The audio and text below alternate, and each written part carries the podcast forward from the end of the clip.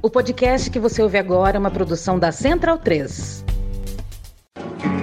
Cristo Redentor, braços abertos sobre a Guanabara.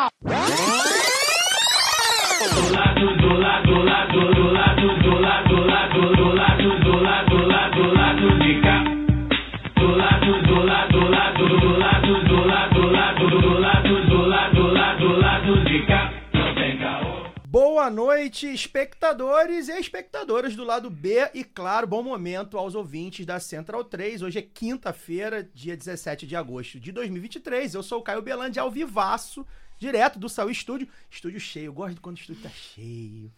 E este é o lado B do Rio 286, chegando primeiro no YouTube, como você está vendo aqui, nossos rostinhos lindos, e depois no seu feed de podcast. O time tá completo, o estúdio tá cheio, tem arquibancada, tem gente, tem convidado, tem um monte de gente. Daqui a pouco a gente apresenta Tem camarote, do camarote É. geral hoje. Tem, tem tudo.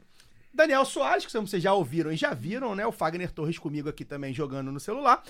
E Luara Ramos via internet com a bandeira lá do Atlético Mineiro. Hoje eu tô bem vestido, tá, gente? Tô tentando mostrar. Aí, aqui o Rodrigão é fera, aqui, ó. Tô bem vestido, com camisa crítica, a brusinha linda aí da camisa crítica, nossa parceira. Aí você acessa lá camisacritica.com, tem o cupom lá do B que dá desconto. Luarita, boa noite. A gente hoje não vai falar da CPI, né? Dos atos golpistas, mas a gente está acompanhando. Hoje a gente, nosso grupo ferveu. né? A gente queria muito entrar nesse debate, porém hoje o tema é ainda mais importante.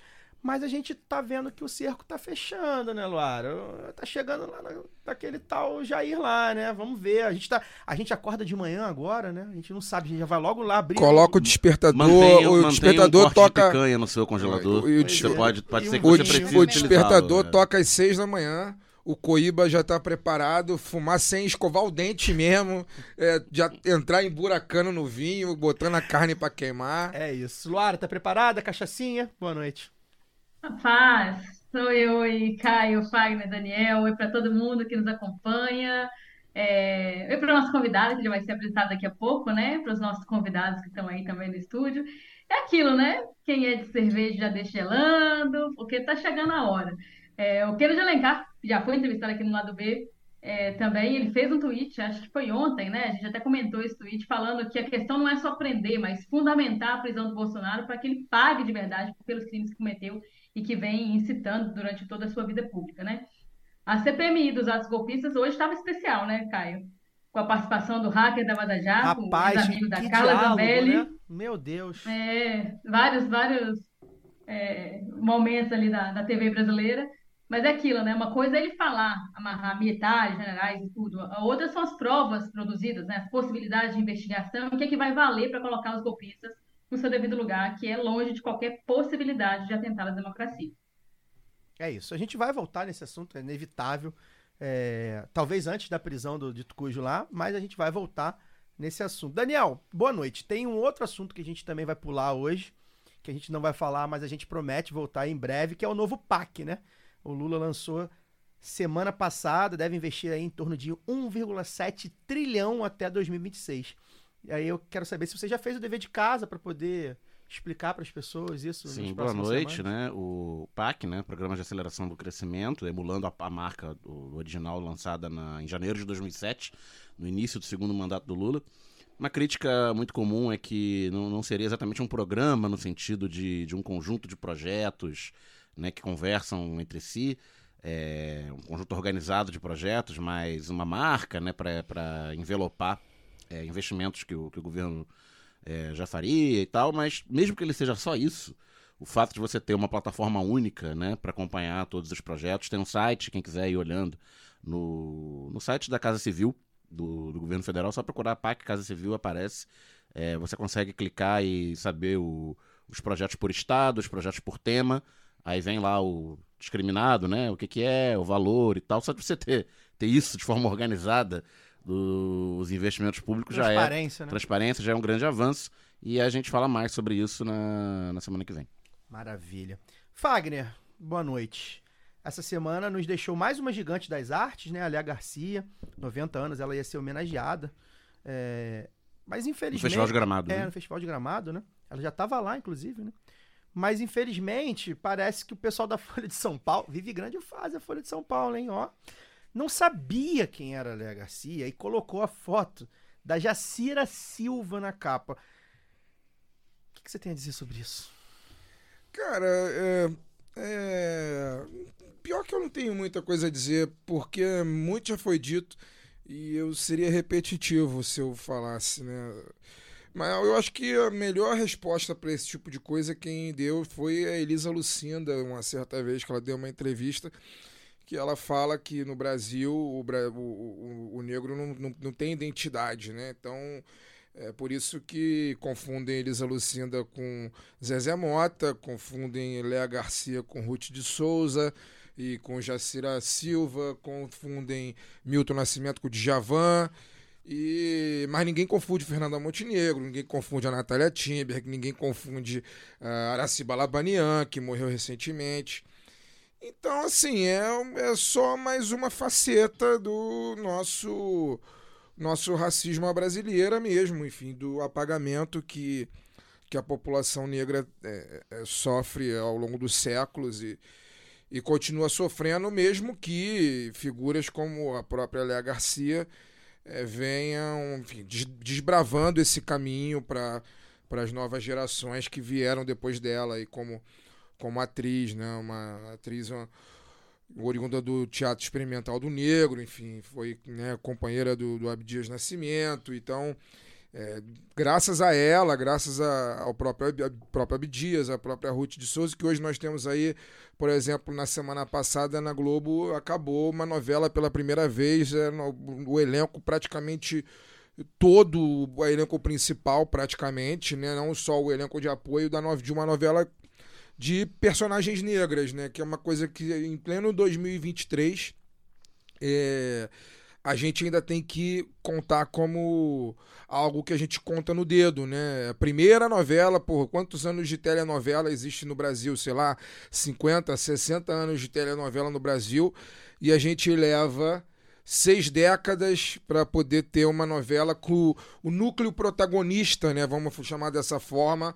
Ele é majoritariamente negro, né? Você tem lá a Sharon Menezes, que era a atriz principal, e a própria Elisa Lucinda, que fazia o papel da mãe dela, e muitos outros personagens. É, é, um- é uma, é uma faceta. é, eu acho que o Gessé de Souza, quando escreveu aquele livro A Elite do Atraso, ele não se referia diretamente a essa elite, mas essa a Folha de São Paulo, né, que você citou na, na abertura, ela é uma das facetas e uma das representantes dessa elite do atraso que em pleno 2023, quase já caminhamos aí para um quarto do século 21, é, é, não reconhece, enfim, é, é, pode fingir que reconhece, mas na verdade não reconhece a importância do, do negro nas mais variadas áreas do, né, né, da sociedade, seja, enfim, nas artes, na política, etc, etc. Se reconhecesse, se desse o valor, se tivesse o mínimo de cuidado ao tratar a história negra, né, ao tratar a ancestralidade negra, não colocaria foto de uma outra atriz no lugar da foto da Léa Garcia, que nos deixou aí essa semana aos 90 anos. Cumpriu seu papel, cumpriu seu papel com louvor. É, bravo e, e é isso. E a gente tem que seguir em frente. A gente tem que seguir em frente, porque infelizmente não dá para dizer que foi a última vez, né? Provavelmente vai acontecer de novo. E a gente tem que seguir falando. Não tem muito por onde, não tem muito por onde fugir. Uma estrutura predominantemente branca, né? São os os nossos veículos de comunicação. E eu acho que a gente, enfim, começar a debater isso mais a sério. Vou dar um antes de, de seguir, né? Inclusive, só um, já que você falou te sobre dou uma isso, parte, te dou uma parte. Inclusive, é, não à toa, é, é, boa parte dessa mídia branca aí que, que você se refere, é, quando vai falar sobre, por exemplo, é, outros, né, outros jornalistas, jornalistas que não estão no mainstream, e aí a gente entra nessa nessa nesse bojo aí, porque né, somos jornalistas, somos negros e não somos não somos no mainstream, essa essa essa malta, né, que branca, predominante do jornalismo brasileiro, se refere a gente como nós, né, como militante, não como profissional de comunicação que somos, né? Como se o fato da gente é, discutir questões de maneira mais aprofundada, é, ter lado nas questões sociais, na defesa de direitos humanos, não fosse algo que estivesse preconizado, inclusive, né, é, é, é, no, no, mandamento, né, no mandamento de jornalismo e, e na prática do bom jornalismo, né, você é, não deveria ser nada fora do comum, né, defender direitos humanos, se aprofundar nos temas, nas questões que, que causam os dramas das nossas, da nossa sociedade, que faz com que a nossa vida não seja plena, né? Deveria ser o mínimo que o jornalismo de, de, deveria fazer. E, e, a gente que faz aqui não é tido muitas vezes nem como jornalista, é como militante. E a gente sabe que o, o racismo também é um, é uma, um elemento que faz com que a gente não seja vi, visto né? Da mesma forma que as grandes redações são vistas, né? Com, repletas de seus sobrenomes italianos e, isso, né? Suas peles brancas e os seus é, as suas viagens ao exterior. Esqueci o nome aquele o nome que se dá quando a gente viaja para o exterior para estudar. Como é que é mesmo o nome? Intercâmbio. Os seus intercâmbios e etc, é etc. Isso. Sobrenome italiano, às vezes não quer dizer nada, não. Não, mas, de... mas muitas vezes quer. No seu caso, não, é, mas muitas vezes não. quer. Pior que tem, um dia, um dia eu vou comentar isso aqui. Tem a ver. No meu caso, inclusive no meu caso, embora não seja um privilégio, mas, mas é um, um pequeno privilégio. Um dia a gente conversa sobre o Belande. Antes de a gente tocar aqui o programa, apresentar a nossa convidada, vou dar uma boa noite aqui geral. A gente tá no YouTube, né? A gente tá desacostumado com o YouTube. Então, assim, é isso. Like, galera. Compartilha. Compartilha no, nas redes sociais. Manda lá nos grupos de WhatsApp. Deixa o like. Comenta, né? A gente tá sempre tentando ler. É, principalmente quando você diz da onde é, né? Por exemplo, aqui o João Paulo tá direto de Santa Amaro, na Bahia. O Sérgio Castelblanco tá da Colômbia acompanhando a gente né? Flávia Muniz, meu amor, boa noite. Guilherme Gomes, Vitor Menezes, João Ivo. João Ivo mandando um alô aqui. Para nossa Larissa, a gente toca aqui o, o lado B é, ao vivo, apresentando a Larissa Franco, né? Seguindo a parceria que a gente está tendo aí com o Normando Rodrigues, advogado. A Larissa atua no direito das famílias e é mestranda em direito constitucional pela UF, além de militante feminista e pesquisadora do direito à cidade sob o olhar de gênero e dos movimentos sociais urbanos. Bem-vinda, Larissa. É, obrigado por ter aceitado o nosso convite. Hoje é o papo, né? A gente vai falar sobre a Lei 11.340 de 2006, que é a Lei Maria da Penha, sancionada é, em agosto, né? No mês de agosto lá de 2006, pelo presidente Lula. São 46 artigos distribuídos em sete títulos que cria mecanismos para prevenir e coibir a violência doméstica e familiar contra a mulher, obedecendo à Constituição Federal, claro, e os tratados internacionais ratificados pelo Estado brasileiro. E antes de mais nada, Larissa, é, a gente estava conversando né, sobre o que, a gente ia Sim. falar. É, você levantou um, um, ponto que eu achei muito curioso. Eu falei, vamos começar sobre isso. Maria da Penha, né? É uma, é uma, é uma, é uma pessoa que existe, uma mulher, hum. né? E que às vezes as pessoas não sabem a história dela, né? E aí a gente conversando sobre é interessante falar quem é essa mulher, né? Então eu queria já perguntar para você logo de cara, né? É, como é que, enfim, é, para a gente conhecer, para o nosso público conhecer, é uma mulher que dá nome, né? A essa lei que tão importante, tornou-se o um marco, né? Da luta pelos direitos das mulheres. Quem é a Maria da Penha, Maia Fernandes? Como é a trajetória dela, né? O que, que, que aconteceu com ela para ela chegar a esse tamanho, né? De dar nome a uma lei. Bem-vinda, obrigado. Primeiro, boa noite. Mandar um alô pro pessoal que tanto tá assistindo a live, mas também tá aqui no estúdio. É a primeira vez que tá participando de podcast e de live, então tô um pouco nervosa. Bom que já mata os dois de uma vez só. É, pois é. Me acostumando com o formato, já foi apresentada. E aí, já vou direto ao assunto, né? E quando eu falo isso é porque a Lei Maria da Penha ela é uma lei que se tornou bem conhecida, né? Apesar de não se conhecer muito as informações sobre ela, então se sabe que existe uma lei que protege as mulheres. E é isso. Só que as leis, né, elas, quando elas têm esses nomes, geralmente elas têm os casos emblemáticos. E é o caso da Maria da Penha. Ela é uma farmacêutica cearense, nascida em 45, ainda está viva, tem 78 anos.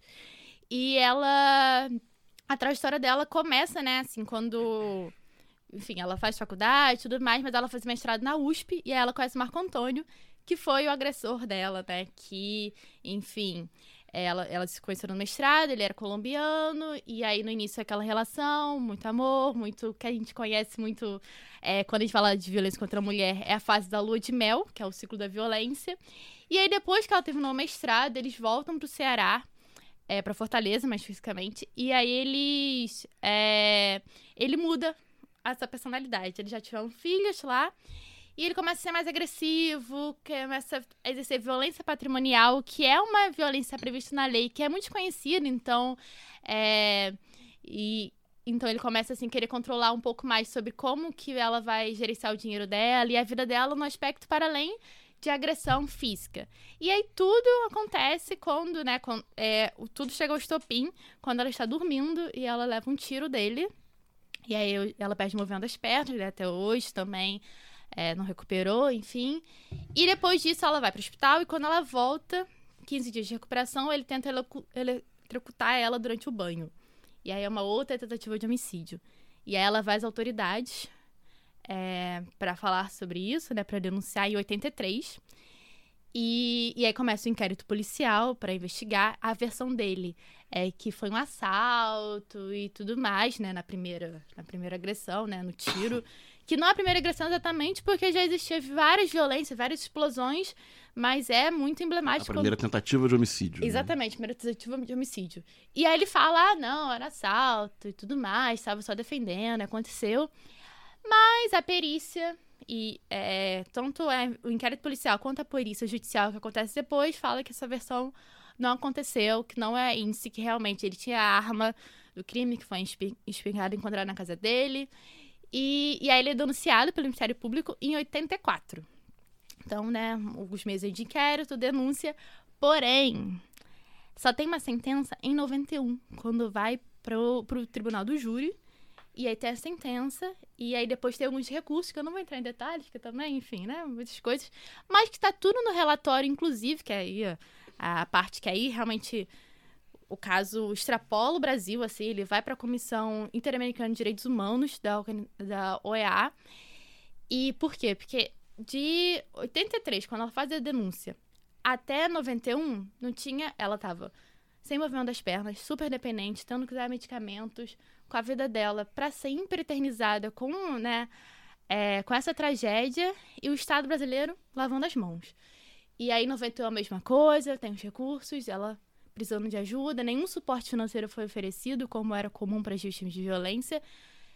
E aí, em 98, a partir de entidades em defesa de direitos humanos e direitos das mulheres e da Maria da Penha, é, é peticionado para a Comissão Interamericana denunciando o Brasil pela, por essa omissão.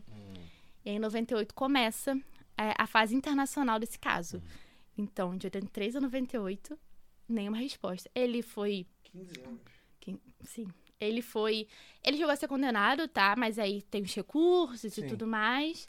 É, depois ele também respondeu liberdade por um tempo. E, enfim, porque sempre a, a defesa dele sempre conseguia ah, falar alguma coisa. E como o Estado brasileiro também não, não dava ênfase àquilo, não se tinha muito também o foco. É porque eu falo do Estado brasileiro como responsável. Porque quando chega lá na comissão, é, o Estado é oficiado umas quatro vezes, se eu não me engano é, para responder sobre isso, para falar porque não prestaram apoio. E aí o relatório é muito bom, acho que se tiver como botar na descrição depois. É assim, é completo, narra tudo, narra todas as fases, inclusive desmente várias coisas sobre o processo, fala todas as provas que foram é, feitas durante todos esses anos. E, e aí fala, né, em 98 tenta, no- tenta mais uma vez oficiar, aí vem os anos 2000 e sai a recomendação para o Brasil tomar medidas. E aí começa a outra fase. E aí a Maria da Penha, de, de ela, 94, ela lança o livro, né, que eu acho que é Eu Sobrevivi, se eu não me engano, mas é, é uma coisa nesse sentido. E aí ela, ela vira, para além da pessoa que tá ali denunciando, ela também vira uma ativista pelo direito das mulheres. Porque a história dela não é uma história isolada. É uma história que chega ao extremo. E aí é muito triste ter que chegar a um extremo. E isso, assim, é, da violência, a gente conhece mais os casos extremos, que é o que sai na mídia, mas o dia a dia é cheio de casos, cheio de pequenas violências e de grandes violências que a gente nunca fica sabendo. E, e enfim, sai a condenação, o Brasil já era signatário da Convenção de Belém e outras convenções de direitos humanos e de proteção às mulheres. Então, na verdade, ele já tinha responsabilidade. E aí, eu não lembro se é da década de 80, 90, mas ele já era signatário, já existia delegacia, as DEANs. É, e aí já existia também uma luta, e aí pra, pra falar como que o movimento de mulheres e a Maria da Penha se cruza, né? Como não é só uma história isolada e por causa disso virou uma lei. Sim. O movimento de mulheres, na década de 80, e já existia uma luta, assim, pra que não fosse processado como ameaça, nem como lesão corporal. É, pra que, porque era no juizado especial criminal, né? Que é o juizado de pequena causa do, da versão criminal. E aí já existia essa luta pra se identificar, pra não ser, por exemplo, vocês devem ter ouvido falar, ah, a violência contra a mulher aí é cesta básica pra quando o cara é violento. Isso é uma coisa muito antiga. Ah, essa mulher sair de casa era abandono de lar, não podia sair de casa. Enfim, várias questões já eram ali. E aí, quando esse caso ganha muita proporção e leva para a Corte Internacional, é, é realmente a junção do que já vinha sendo mobilizado. E não só as entidades, né, mas os movimentos apoiaram muito a Maria da Penha. Felizmente, ela teve apoio familiar, que é algo que falta a muitas vítimas de violência. Então, ela teve toda é, possibilidade, apoio jurídico e tudo mais. Enfim, levar isso, isso de não Talvez o desistir. que tenha deixado ela viva, inclusive. É, não é, pois é, porque. E aí, no relatório, é algo muito interessante, porque fazendo dever de casa, pesquisando dados, no relatório, eles citam que o Brasil tem um histórico grande de violência contra a mulher. E aí, era ou não era. Ou era tratado com desdém, né? Então, briga de marido e mulher, coisa privada, pessoal, não é, não é aqui que se resolve, não tem. E aí, só 2% virava uma condenação. E aí, em 2017, o relatório, enfim, é de muitos anos atrás, não lembro exatamente o ano, mas 2017, ou seja, 11 anos mais ou menos depois da lei, era de 5% o final da condenação. Então, E o que, que aconteceu com o agressor? Curiosidade. Então, aí o, o- ele conseguiu, ele não chegou a ser preso, assim, pelo até onde eu vi o relatório, mas hoje em dia, assim, não se tem muita informação. Estão tentando trazer a memória dele, assim, mas é isso que acontece com os agressores. Eles não. é, eles não ficam. Eles vão seguindo a vida deles, assim. Só, não se então, tem assim, muito. ele não, não cumpriu pena. Não, não até onde, até onde, por exemplo, no relatório não tem, porque, e aí o segundo sentença, o segundo julgamento dele, realmente ele consegue reduzir a pena e depois cumprir liberdade, consegue anular eh, o julgamento, mas sempre em defesas muito técnicas, porque de mérito, né, a gente divide assim, tipo, eh, no que tá ali no debate ficou provado que, por exemplo, que aconteceu a violência. Mas teve erros no julgamento de, por exemplo, eh, o tribunal do júri acharam que algumas perguntas foram feitas e aí essas perguntas elas, elas não poderiam ser feitas. Sim. E é década de 90, né? E assim, a gente precisa. O direito ele tem muitos marcos, assim. O Código Penal de, de 40, então, um Código Penal muito antigo, mas ele sempre tá mudando. E o processo também sempre tá mudando. Então. O marco temporal do julgamento também é muito importante para entender. Não tem como avaliar um julgamento que aconteceu naquela época com o olhar de agora. Isso. Porque aconteceu naquela época, com as provas daquela época e com a lei daquela época. E, nesse caso, sim, foi revisto muitas vezes. O julgamento foi anos 90, então. Foi anos 90. É o mesmo período do julgamento do, do caso Daniela Pérez, inclusive, também, que foi anos Sim, 90. sim. E, e, e teve dois julgamentos. Teve o de. Poxa, agora eu vou. Porque teve 91, teve algum 96. Porque quando foi pra OEA, ainda tava tendo outro julgamento. E por isso que, por isso que a comissão aceita também. Porque fala: Meu Deus, como que essa mulher está há tantos anos assistida? Como que ela tá assim, esse, tempo todo. Vai para além da questão criminal, né? É, e A aí. gente vai entrar nisso também. É, que é um, ponto assim que a lei traz. Aí vem a condenação, e aí a legislação, ela. Aí ela não é criada, se produzir a condenação, pronto, cai a Lei Maria da Penha. Não. Começa a mobilização do movimento de mulheres, com uma articulação de mulheres brasileiras, enfim, outros movimentos também, da própria Maria da Penha, para criar o texto da lei. E aí, em 2016, ela é promulgada, e aí, depois que ela é promulgada, se inaugura uma outra fase que é de defender a validade dela. Então, ela sofre algumas ações de constitucionalidade, a CF declara que é constitucional. E, e é isso de enfatizar que o Brasil já era signatário é muito importante, porque não é como se o Estado brasileiro não soubesse o que estava acontecendo Sim. com as mulheres. E aí, disso de ir para as outras áreas, porque é isso, a lei, ela, ela. O fenômeno da violência contra a mulher é muito complexo. Ele é muito complexo. Ele não envolve só. Ele não é. E aí é, é muito engraçado, assim. Ele não é só a violência física, a explosão ali, ele não é uma coisa privada, ele é um problema social. E aí a Maria da Penha ter sido essa voz que trouxe, né, um caso emblemático, que deu voz a várias outras mulheres, e os movimentos comprarem isso também, demonstra justamente como que não pode ser tratado só entre quatro paredes, só vamos sentar e conversar, Sim. que também isso acontece. É um problema do Estado. É, e aí depois eu vou entrar nos. É, a gente vai entrar nos- nesses pormenores aí, mas acho Isso. que era importante a gente falar da Maria da Penha, né? Porque eu acho que Sim, é uma figura. É isso. Primeiro que sobre, é uma sobrevivente, né? Sim. Como diz o livro. Que muitas. A gente sabe que não estão aí para A gente vê todo dia muitas que não estão aí para contar suas histórias. É, E uma tem resiliente, que ela foi. Ela podia ter. Ah, bem, ninguém vai Essa resolver o semana teve problema. um caso eu não vou resolver o bárbaro problema. aí, é, é, que do- de uma é, professora, A professora, né, que foi assassinada, o cara, enfim, colocou fogo no... Nossa, sim. Ah, antes da gente é, chamar o pessoal daqui da, da mesa para fazer os comentários, as perguntas, a gente tem uma participação especial hoje. Ah, a publicitária e comunicadora feminista Caroline Sardá, ela mandou uma pergunta pra gente. É, um dos motivos que a gente está fazendo esse, esse programa, né? É, a Lei Maria da Penha é de agosto, então faz aniversário, né? Mas muito porque a gente também está vivendo um ataque da, da extrema-direita organizada contra a Maria da Penha, né? E, enfim, a gente vai falar sobre isso. E a Caroline deixou um videozinho aí, o, o Rodrigão vai botar pra gente a pergunta da Caroline. Olá, eu sou Caroline Sardá, eu sou criadora de conteúdo sobre história da mulher e direitos feministas e eu tenho uma dúvida para vocês. Nós temos visto nos últimos tempos várias narrativas masculinistas crescendo na internet em relação à versão do Marco Antônio e o assalto, e eles pedindo a revogação da Lei Maria da Penha ou mudanças em alguns artigos, como o artigo 7 que fala sobre a tipificação dos tipos de violência doméstica. E eu gostaria de saber se existe realmente alguma forma da Lei Maria da Penha ser revogada ou se isso é apenas um pânico moral que os masculinistas estão causando em cima do direito das mulheres. Fica aí minha dúvida para vocês. Um beijo e obrigada pela oportunidade.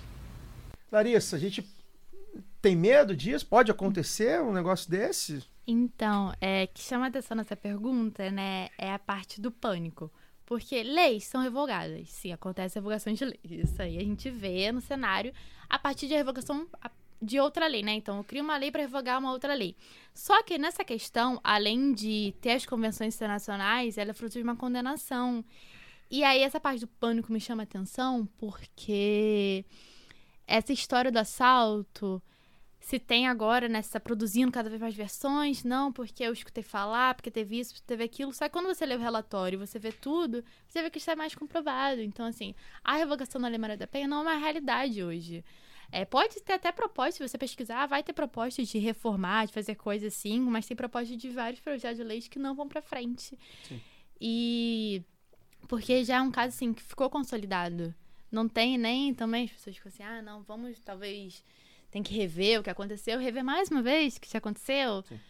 Re- é, enfim, e, e é isso, assim, é um pânico que se criou muito porque tem uma desinformação, mas também porque se tem uma ofensiva aos direitos das mulheres muito grande, vindo também de um conservadorismo que tá.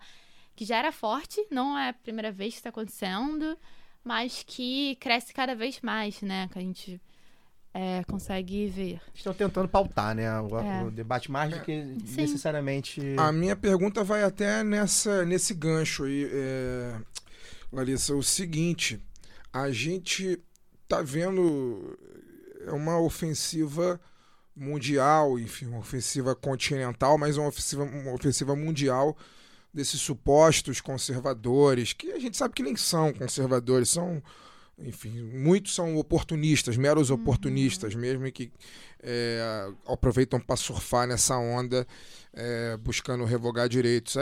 Aqui no, no- na América do Sul, na América Latina, especificamente nos últimos anos, a gente tem visto muitos avanços, avanços legais mesmo, né, do ponto de vista legal, é, da questão dos direitos, do direito à mulher, né? Na Argentina, é, se não me engano, na Colômbia também houve.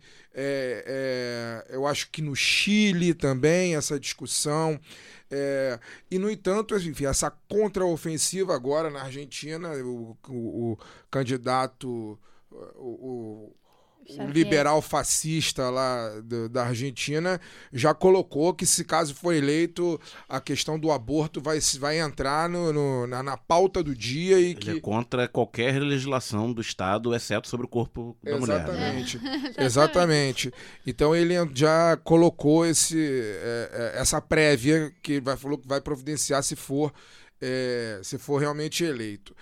É, e aí a minha pergunta para você é nesse sentido assim, é óbvio que no caso da Maria da Penha, né, Maria da Penha ela, ela precisou do apoio dos movimentos para que ela não só pudesse para que a voz dela tivesse mais eco na, na luta pelo direito das mulheres, mas eu, eu- a minha pergunta ela fica com relação aos movimentos de uma maneira geral e aí a internacionalização do movimento. Queria te perguntar qual é o- a importância de não só as mulheres brasileiras, porque assim, a gente vive um- numa sociedade que é machista, né, é, nos seus mais nas suas mais variadas formas. E aí não é uma coisa do Brasil, né? A América do Sul, por exemplo, é um continente extremamente machista. Né? O Brasil é recordista de casos de violência contra a mulher, mas aqui os seus vizinhos não ficam muito distantes. O, país, o- por mais que tenha alguns avanços, o continente, de uma maneira geral, é, é muito machista, é muito violento com o corpo da mulher. Né? É, e aí eu pergunto para você qual a importância da, da interlocução entre os movimentos de uma maneira é, global, é, é, continental, para poder, enfim, essa luta reverberar e as mulheres passarem, enfim, a ter os seus direitos respeitados, né? o seu corpo respeitado. Então, é, eu, eu gosto muito de pensar justamente na luta das mulheres na América Latina, né? Porque a gente percebe, eu pelo menos percebo, assim, é uma percepção minha, enquanto pesquisadora, alguns compassos que tem entre o movimento no Brasil e o movimento fora do Brasil. Porém, é, essa ofensiva ela acontece, a América Latina como um todo e tudo mais tem esses ciclos, né? E aí, os direitos das mulheres são direitos muito vulneráveis. Então você tem, é, por exemplo, a Argentina conquistou o direito sexual, de aborto legal e tudo mais. Isso, isso é uma grande pauta do movimento Nenhum na Menos. É, enfim, você tem movimentos enormes, e aí vem, por exemplo, um candidato de primária já botar tudo a jogo, já falar várias coisas e criar uma reação do, é, de, de ser contra um direito que já é uma garantia. Aí você tem o reconhecimento do trabalho de cuidado também, que é uma volta muito importante no movimento de mulheres. Só que ao mesmo tempo você tem esses compassos, e aí eu falo muito isso, porque é, quando eu participo do. é, quando eu vejo o 8Web aqui no Brasil e lá tem algumas pautas muito diferentes. Por exemplo, aqui se foca mais na violência contra a mulher, lá também, mas lá os direitos sexuais, são, o debate parece mais efervescente e tem um debate também muito interessante é que e aí anda de mão junto que é da greve feminista né que é a greve para reconhecer que o trabalho de cuidado das mulheres é um trabalho que é invisibilizado, mas é um trabalho essencial para o capitalismo. E aí, a Verônica Gago, ela tem um livro que é a Potência Feminista, e ela trata do movimento de mulheres, assim, na América Latina, principalmente a partir da experiência da greve, mas ela fala contra a ofensiva, e ela usa vários exemplos do Brasil também. Inclusive, ela traz várias falas do Bolsonaro, né, mostrando como que, por exemplo, é, você tem uma contraofensiva e tudo mais. Então, tem esses compassos, mas está muito interligado e é muito importante. Por quê? Primeiro porque somos vizinhos, então assim, a gente tem muitas coisas para conseguir barrar ondas é, de fascismo que assola o nosso, né, América Latina, mas também porque a gente tem esse histórico. Então, assim, quando a gente, quando eu falo lá do, da questão da OEA, não foram organismos da Europa que levou para OEA, até porque, enfim, é da, dos Estados americanos, mas foi, por exemplo, o Comitê em Defesa das Mulheres é, Latino-Americano do Caribe. Então, assim, é, a importância da inter- internalização, assim, é de respeitar as diferenças, que é importante, porque é isso, eles têm essas pautas, por exemplo, no Chile, uma grande pauta é o direito à água. Aqui a gente tem a questão de saneamento básico, mas direito à água lá é fundamental. Então, e o direito à água afeta muitas mulheres. Porque, e aí, vou só dar uma devagar... Uma, talvez Todo- eu... O microfone é seu. Só porque, é só porque é muito interessante que eu vou falar de direito à água, falar de várias coisas assim, vários ganchos. Porque quando a gente fala de direito das mulheres, a gente pensa muito da violência contra a mulher, no trabalho de cuidado, mas na verdade a gente tá falando de metade da população. E da, e da e da classe trabalhadora também. Isso. Então, assim, são direitos sociais no geral. E aí a gente respeitar, mas internacionalizar por isso, porque as pautas também unem.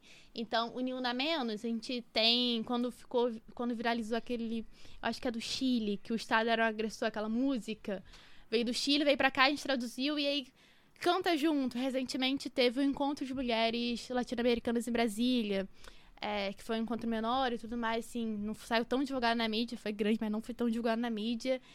E aí mulheres de vários países se reúnem e aí debatem essas experiências e a gente fala, caramba, nem era tão diferente quando a gente achava que seria, ou é muito e é muito parecido. E a importância ela vem disso, de unir forças, reconhecer as diferenças e caminhar para uma América Latina que seja livre, que, é, que seja, né, tenha mais é, igualdade e que a gente consiga garantir o direito das mulheres que estão sempre sob ataque. Recentemente teve a Marcha das Margaridas também. Teve também. Essa semana, Essa Essa semana. É Ah, semana. Isso. Antes de passar pra você, Lulu, eu só quero agradecer a Caroline Sardar, né? Acabei que esqueci de agradecer. Sigam a Caroline, ela tem um. um, principalmente o Instagram dela, eu vejo bastante, tem, tem bastante conteúdo sobre isso. A gente vai entrar também um pouco mais daqui a pouco nesse, nessa questão dos ataques que esses grupos masculinistas estão fazendo, né? Tem gente, gente com grana botando dinheiro aí em conteúdo pra tentar é, fazer revisionismo, a gente vai falar sobre isso também. E também queria mandar aqui um alô, né, pro pessoal que tá comentando aqui, bastante gente comentando, principalmente a fala da Larissa e da Caroline, né? O Leandro e o Gustavo Novaes, né? Como sempre, botando dinheiro aqui na gente no Superchat. Eu não sei nem como é que a gente vai resgatar esse Superchat. Eu tava lembrando aqui que mudou um monte de coisa. Mas tá bom, obrigado, Gustavão. Você, como sempre, ganhou no jogo do bicho? Ah, não, o Fluminense tá classificado. Ele tá feliz da vida que o Fluminense tá botando dinheiro na gente. Então tá certo. E o Leandro tá feliz da vida também, porque é Vasco, né? O Vasco tá cheio de dinheiro aí. A Rayane da Silva Mello aqui, cheio de elogios com a Larissa. O Adilson Rodrigues, o nosso camarada. O Danilo FM falando. O Ravi. Mi- Micael Guedes também, cheio de elogios. O programa tá muito bom mesmo. Pra ficar melhor, Luara Ramos, por favor, dê seu show. Ah, eu acho, eu ia lembrar justamente da Marcha das Margaridas que o Fagner falou, mas eu acho muito interessante, Larissa, você está fazendo esses é, ganchos, né, aqui na, dos vários movimentos, até porque a gente consegue perceber é, que o próprio, mas é para a gente entender, né, qual que é, o que que causa essa, essa violência de gênero, né? É, nós estamos falando de um ataque à autonomia das mulheres. Nós estamos falando de uma violência que ela não nasce, como as pessoas costumam é, usar, né? Senso comum costuma acreditar, de uma monstruosidade desses parceiros, desses familiares que, que são agressores. São pessoas com quem que convivem muito bem em sociedade, mas quando estão ali é, no ambiente doméstico, né, em, em um lugar que lhes garanta certa impunidade, é, se transformam nisso que as pessoas, né, não é uma transformação, como eu falei, não são monstros, mas que é, abusam, que, que agridem. Então, é, a gente vê que tem uma, uma causa, né, e ela está ali fundamentada nessa coisa, né, das mulheres conquistando seu- seus espaços, as mulheres não sendo dependentes, e isso acaba gerando esse desconforto machista, esse desconforto sexista, que a gente vê que é um dos traços principais do patriarcado, né? Então, acho muito interessante que a gente faça esses, esses ganchos para perceber que, apesar das pautas, é, às vezes, se diferenciarem, ter ali né, as suas peculiaridades regionais, é, elas se encontram nesse abuso patriarcal. E aí eu queria trazer assim para essa atualização que a gente começou lá falando quando você resgatou a história da Maria da Penha, é, queria te perguntar, pedir para você generosamente fazer para a gente, né, um resgate, assim, falar um pouco porque a, a lei já sofreu algumas alterações, né, para aperfeiçoar mesmo seus mecanismos. E aí queria saber se você pode falar para a gente um pouco sobre o que, que mudou desde a promulgação, o que, que foi aperfeiçoado, é, se você já quiser entrar aí também, né, o que, que já foi desaf dos desafios, né, que, que encontramos ali pelo caminho, ou que tem hoje já, porque às vezes a gente encontra também entraves, eu ia deixar isso mais para o final, mas eu acho que a gente já pode abordar aqui também, quando a gente vai tentar fazer uma, uma denúncia, né?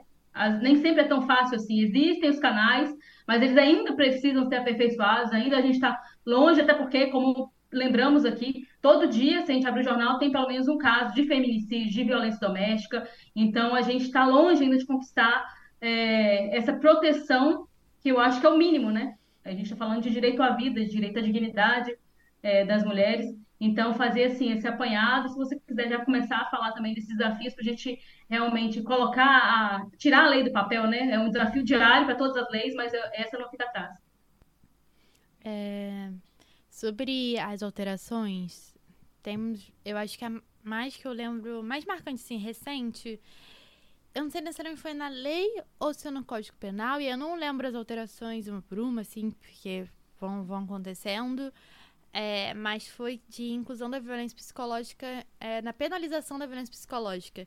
E aí eu já vou falar sobre os desafios e aspectos da lei, porque a Lei Maria da Penha era uma lei que visa, sim, punir os agressores, só que ela não é necessariamente uma lei punitiva.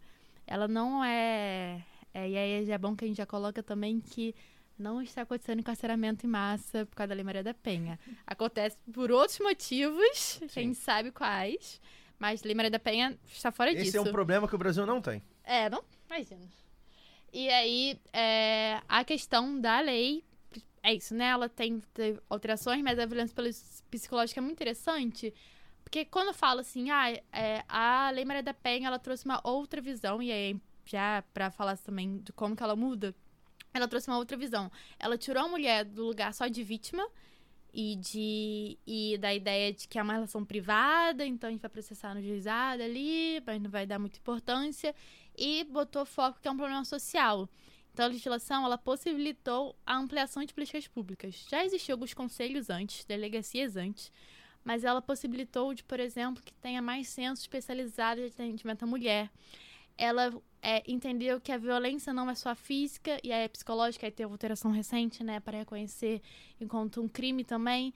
E a violência psicológica é, é muito interessante porque ela é a mais comum, se, enfim, talvez seja mais comum, porque é uma violência que não deixa marcas. E aí tem a patrimonial, a sexual e a moral também, que também é bem comum. E aí ela traz esse aspecto de expandir o que que é violência, de entender como fenômeno complexo. E aí você falou, né, que é do abuso patriarcal. Porque é isso, é complexo entender o- a violência de gênero, porque a gente precisa resgatar a história do patriarcado, da origem da opressão da mulher, que remonta, assim, muitos, muito, muito tempo atrás. E, mas é isso, né? De como os homens, eles são tanto criados, mas também se formou, é, o patriarcado se forma a partir da dominação. E aí a mulher é explorada, então também ela não é vista como sujeito, então também posso violentar. Eu posso descontar nela, eu posso. Ou simplesmente a, é, não a vejo como um ser humano. E é incentivado pela mídia. Isso é fomentado, assim, é, em músicas, no- em novelas. E a normalizar, a gente vai levando nossa vida, gerações e gerações, e agora a gente tem é, um aumento do debate que ainda assim. É, é um aumento do debate, a gente, ah, tem a lei, mas sai, é um ciclo muito pequeno ainda que Sim. entende por, é, por que existe a lei, que é um, um, um tópico importante, por que isso acontece e por que as mulheres não saem da situação, que é um outro aspecto da lei. Ela, o ciclo da violência, né? Ela é uma teoria que existe antes da lei, é, antes da legislação, e ela é muito característica no caso da própria Maria da Penha, mas em outros casos, porque se pergunta muito, ai, por que, que as mulheres não saem dessa violência? Já tem uma lei, se elas podem chegar só de chegar na delegacia e denunciar. Primeiro, porque não é só chegar na delegacia. Não sei quem aqui já acompanhou uma mulher vítima de violência e denunciar. É um. Assim, se, se ela conseguir denunciar grandes coisas, porque tem uns policiais que nem querem escutar a história, ou já fica questionando assim, cadê suas. Já questiona, já a pessoa tá super nervosa, querendo ali, super sensível. Na delegacia da mulher também. É, a situação não é diferente, geralmente tem muitos homens, ou tem, às vezes tem mulheres, mas que não são preparadas para lidar com a acessibilidade que as mulheres têm. E aí, é. Perdi um pouco o fio da minha desculpa. E aí tem também o. A mulher, ela tem a dependência, geralmente. Uma dependência emocional, financeira, tem filhos. E aí entra outros, outros aspectos, né? Porque, por exemplo, eu tô aqui falando da Libra da Penha, mas eu trabalho direito da família. E aí, eu, eu, uma das experiências, né? Eu tenho uma grande colega que trabalhou no Centro Especializado de Atendimento à Mulher há muitos anos. E a gente sempre debateu muito como a primeira demanda não é, ai, quero, quero que meu agressor seja preso. Quero que ele seja preso, que ele pague. Geralmente é aí meu filho. E a, e, e, e a minha relação com ele, como que a gente vai fazer e tudo mais. Então é um debate que. Não, é só aproveitar o gancho, Aham. que a minha pergunta era nesse sentido. É, que mecanismos que existem Uhum. na lei ou em políticas públicas para poder é, passar por essa questão da dependência financeira, material, que muitas vezes acontece, né? A pessoa é, precisa sair de casa para não conviver com o agressor, mas ao mesmo tempo depende financeiramente dele, muitas vezes. E, e se existem mecanismos para é, diminuir esse problema. E segundo, se você vê é, impacto de políticas públicas como o Bolsa Família, que tem aí seus 15, 20 anos, historicamente, é, dão preferência à titularidade no nome da mulher, né? Se isso já, é, de base, já, já, já diminui esse tipo de problema. É, e aí, só pra, só pra comentar a questão dos desafios, né? Que é isso, assim, você tem esses aspectos da lei, a lei ela inaugura nova forma de violência, ela prevê a medida protetiva de urgência específica para isso, que é outra parte também do pânico moral criado, as pessoas não entendem para que serve medida protetiva, e depois a gente pode até falar um pouco sobre isso, porque é, tem inclusive advogados divulgando fake news sobre isso, é uma situação horrível. Mas a gente tem todos esses desafios e todo, todo esse. É como se ela inaugurasse, assim, já existisse, mas ela oficializasse e inaugurasse uma nova forma de ver a violência contra a mulher institucionalizada. Levando em conta como já estava sendo mobilizada e ela institucionaliza várias coisas. Então é muito interessante. Ela é uma lei muito avançada, ela é reconhecida internacionalmente. E aí é muito interessante, muito interessante, muito importante, importante divulgar. É, a gente né, tem vários projetos muito interessantes que levam os debates para dentro das escolas e tudo mais. Porém, ao mesmo tempo, você ainda tem muitos casos de violência contra a mulher. Você tem índices altíssimos, você tem o Brasil com essa legislação super avançada sendo campeão de violência contra a mulher. Porque uma lei não muda a cultura, não muda a estrutura. E uma lei, ela é atacada constantemente. É, então, assim... é, e aí, já entrando também, né? Quando a lei, por si só, igual a medida protetiva só, ela é só uma lei, ela é só um pedaço de papel. Sim. O que dá efetividade dela são as políticas públicas que acompanham. Então, tem umas políticas muito interessantes, assim, eu gosto muito do Centro Especializado de Atendimento à Mulher por isso. Que pode ser centro de referência e tudo mais, porque eles dão auxílio psicológico, social e jurídico. Então, são três eixos fundamentais. Então, a mulher, ela, em situação de violência, ela precisa é, de um acompanhamento psicológico, ela precisa de uma assistência social estando com ela. Para ela saber os benefícios que ela tem é, entre Bolsa Família, alguns municípios prevê um auxílio específico e às vezes prevê também programas habitacionais específicos. Isso, isso acontece em alguns lugares. Lu- alguns lugares tem patrulhas de polícia civil especializada para elas, né? Também para mulheres que estão nessa demanda. Mas todos esses programas são muito sucateados e foram. E assim. é, depois do governo Bolsonaro, Pra variar. teve um desmonte. Começou com o Temer, desmonte, Pra mas variar. assim, foi ladeira abaixo o desmonte que teve. É, nos- assim, a gente teve Damares como ministra, né? Sim. Então isso já indica muito como que foi o desmonte. Mas foi ladeira abaixo. E aí tem alguns bons esforços. E aí, como, por exemplo, é uma coisa que, que, que é muito difícil na violência contra a mulher, é mulheres não, não conseguem se perceber em situação de violência. Então você tem alguns lugares que tem projetos de, de renda, e esse projeto está ligado ao órgão de, de defesa dos direitos das mulheres da- do município. E aí lá na experiência já indica a situação e já começa a conversar. Então as mulheres, elas. é, os municípios, alguns incentivam né, é, essa renda, então é, geralmente as mulheres vão ser artesãs, essas coisas, assim, né? Manicure, é, cursos profissionalizantes para as mulheres conseguirem, ou elas já estão, ou que não estão, mas são ligadas a esses, a esses órgãos. E aí é assim que vai a dependência econômica. Mas é muito difícil. E aí uma coisa é, interessante que a denúncia, ela não dá nenhum benefício para a mulher. A, a denunciar a violência contra a mulher, ela não dá nenhum benefício financeiro. Tem, tem pessoas pagando que dão benefício financeiro, não dá. Ela simplesmente consegue, para que a mulher ela viva sem violência. Você não tem a bolsa denúncia. Não tem, não tem. Na verdade, pelo contrário, é muito difícil. Ela vai ser expõe descredibilizada, se expõe, revitimiza, chega numa audiência. O judiciário não tá preparado. O judiciário, assim, ah, é só mais uma mulher ali, sensível, que brigou com o marido. Enfim. E aí a gente tá, tem, tem esforços assim, nesse sentido. Tem agora o protocolo para o julgamento perspectivo de gênero do Conselho Nacional de Justiça, que é bem importante. É, mas a mulher, ela não tem. Ela realmente ela fica desamparada. Só que ao mesmo tempo, ela, por exemplo, consegue se- uma medida positiva que é fundamental. Ela consegue apoio, ela consegue ir nas instituições, né, os órgãos públicos, quando o município tem. E aí, o Rio de Janeiro, para aproveitar que a gente está no Rio de Janeiro, quando eu, eu, é, eu tava fazendo uma pesquisa um tempo atrás, e aí os dados podem estar desatualizados, porque foi difícil achar os dados, mas o Rio de Janeiro, com o tamanho que tem, só tem quatro centros especializados de atendimento à mulher, que são localizados assim, dois no centro, um no fundão, que tem do fundão, e outro eu não lembro aonde, uma casa da mulher brasileira, e acabou. E duas casas-abrigos. E só na cidade tem seis... hum, também está desatualizado, né? Mas, assim, 6 milhões, metade sendo mulheres. Então, assim, essa cidade enorme, com distâncias enormes, mobilidade urbana horrível, tem pouquíssimos equipamentos. Então, como que uma mulher com dependência econômica vai encontrar meios se ela não tiver nenhum apoio familiar? É a grande questão, um dos grandes desafios. Peço licença para dar uma pausa no programa e apresentar os nossos parceiros. O sorteio para apoiadores e apoiadoras do lado B é um oferecimento da Camisa Crítica. Ouvinte também tem 10% de desconto no cupom Lado B no site www.camisacritica.com. E tem novidade: a Camisa Crítica colocou sua banquinha para revenda de seus materiais no Sol e Sombra, bar que fica no bairro Bela Vista, em São Paulo. E vale lembrar que tem camisa crítica também aqui no Rio, no armazém do MST e na livraria Leonardo da Vinci, ambas no centro do Rio. Torcer para a camisa crítica chegar logo em mais cidades. Camisa crítica criada para uma esquerda que não tem medo de dizer seu nome. E que tal aprender inglês, espanhol ou francês de maneira leve, dinâmica, com afeto e senso crítico? Conheça a WeCreate, o curso de idiomas parceiro do lado B. Acesse www.wecreateidiomas.com.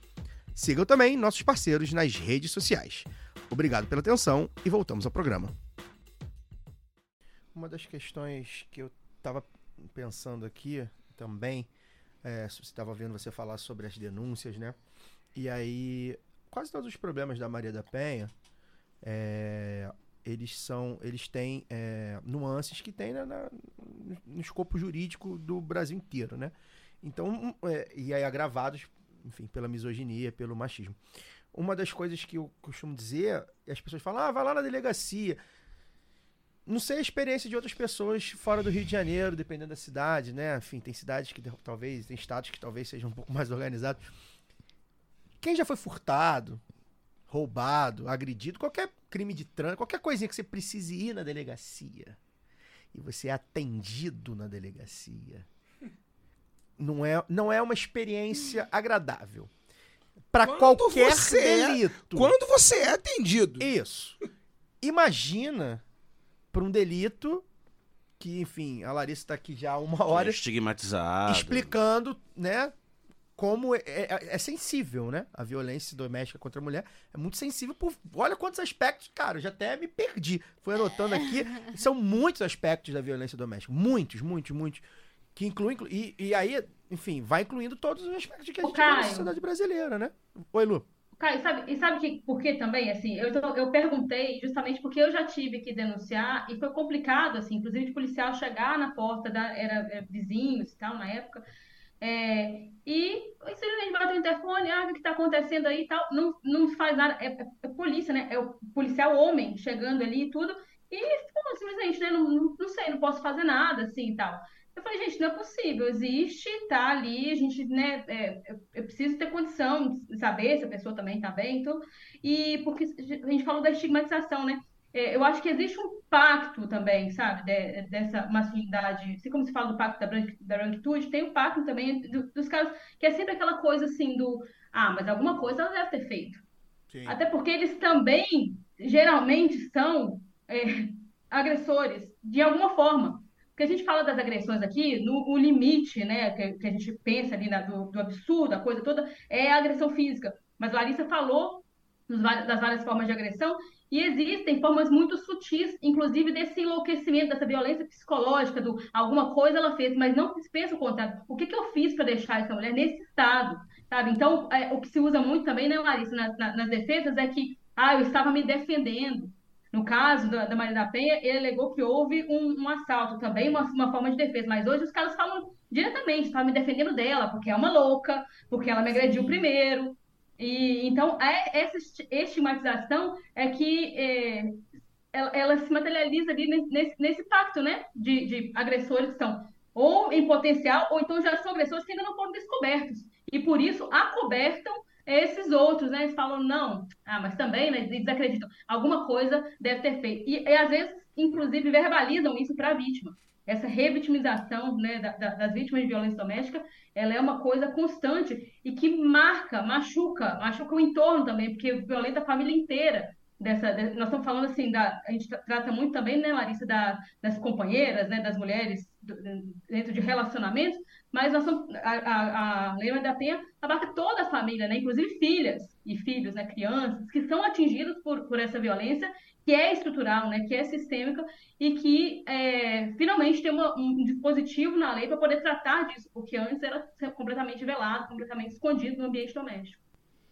Tem um, um ponto que eu quero tratar com você, Larissa, que aí retomando a pergunta da Caroline, que é a questão ah, desses grupos chamados masculinistas, né? É, esses dias eu tava. Ai, que podcast que eu ouvi sobre? Putz, não vou lembrar. Tô, tô ouvindo tanto podcast que tô me perdendo. O último é o Xandão aí, o podcast do Alexandre da Revista P. É muito bom. Ouça. Cachorro do É, Supremo. o Xandão. Muito bom. Mas eu tenho ouvido tanta coisa que eu não vou lembrar. Caraca, eu vou tentar lembrar. Foi lá do B Notícias? Foi lá do B Notícias. A gente fez uma aqui também. Foi lá do B. Tadeu, Isso, pô, olha aí. Cara, lamentável, hein? Ah, pô, é muita coisa. não, não. Lamentável, hein? Eu achei que fosse piada. O cara ouviu o podcast falando que ele faz e não lembra. Não, mas Lamentável. significa que eu ouço, pelo menos, né? Exato. A Évila tá aqui, a Évila daqui a pouco vai dar um, vai dar um oi aqui. A Évila da sua voz. É, a Évila me ajudou a lembrar. É tanto podcast que eu ouço, gente, porque é isso, foi o lado B do Rio mesmo, né? Com a Bruna. É, falando sobre Foi o podcast é delas. Isso, foi o podcast delas. É, eu ouvi, eu ouvi. Eu ouço, eu ouço tudo. Eu ouço até os que eu faço, que eu não faço, eu ouço tudo. É, e foi muito interessante porque é, é, é, como esses grupos. A, a Bruna, né, que é uma pesquisadora dos, dos grupos masculinistas, e como esses grupos estão completamente intercalados. Estão, é, é, eles são é, células, né? Do bolsonarismo, como a gente tem é, falado sobre isso. E aí, o pessoal comentou aqui no chat. Eu não, não, não consegui achar quem foi que comentou no chat, mas isso já estava mais ou menos na pauta. Que é a questão desse documentário, que eu não vou citar o nome da, da empresa que anda bancando esses absurdos, né? Mas, enfim, no, no podcast da, da, da- do, pod, do podcast é dela foi citado, é, que está tentando fazer esse revisionismo que assim, pra quem não sabe, o revisionismo não é nem, não é nem com a lei em si e não é nem com, com, com as agressões das mulheres em si, é com a Maria, própria Maria da Penha. Então tudo que a, a Larissa falou aqui agora tá tendo um documentário, né? É em áudio ou é em vídeo? Em vídeo. É em vídeo. Daqui de algum daqui a pouco vai aparecer pra vocês. Não, não posso falar o nome pra não dar, para não É. dar é difícil. porque a Engajamento, gente- é, não, é, enfim, que- porque o, o algoritmo é cruel.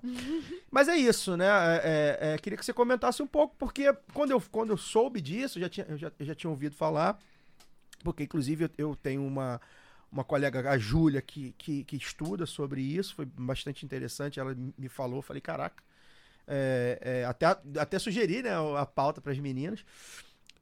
E aquilo me chamou a atenção, porque eu falei, cara, é muita ousadia, porque é um ataque é, é, às mulheres muito específico, na própria Maria. Os caras foram lá na própria Maria da Penha pra falar que não é bem assim. Então tem um outro lado, né? Enfim, queria que você falasse um pouco, O né? lado como- do agressor, É, né? o lado É, do, do cara, sim. enfim. É.